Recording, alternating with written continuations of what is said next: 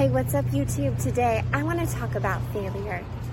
And I know a lot of us don't like failure, but I feel like failure is so important to have in our life because it's what failure that teaches us that and helps us to be stronger and it helps us to be a better us. See, the thing is, a lot of times we can take on failure and it can discourage us and stop us from even moving forward.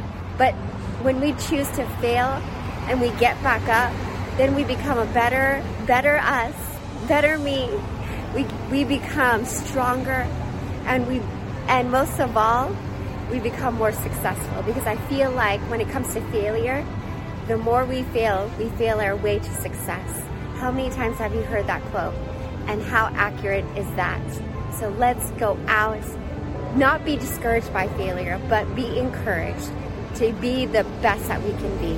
Thank you so much for tuning in. My name is Christy Love, and that is your 60 Inches to Motivation.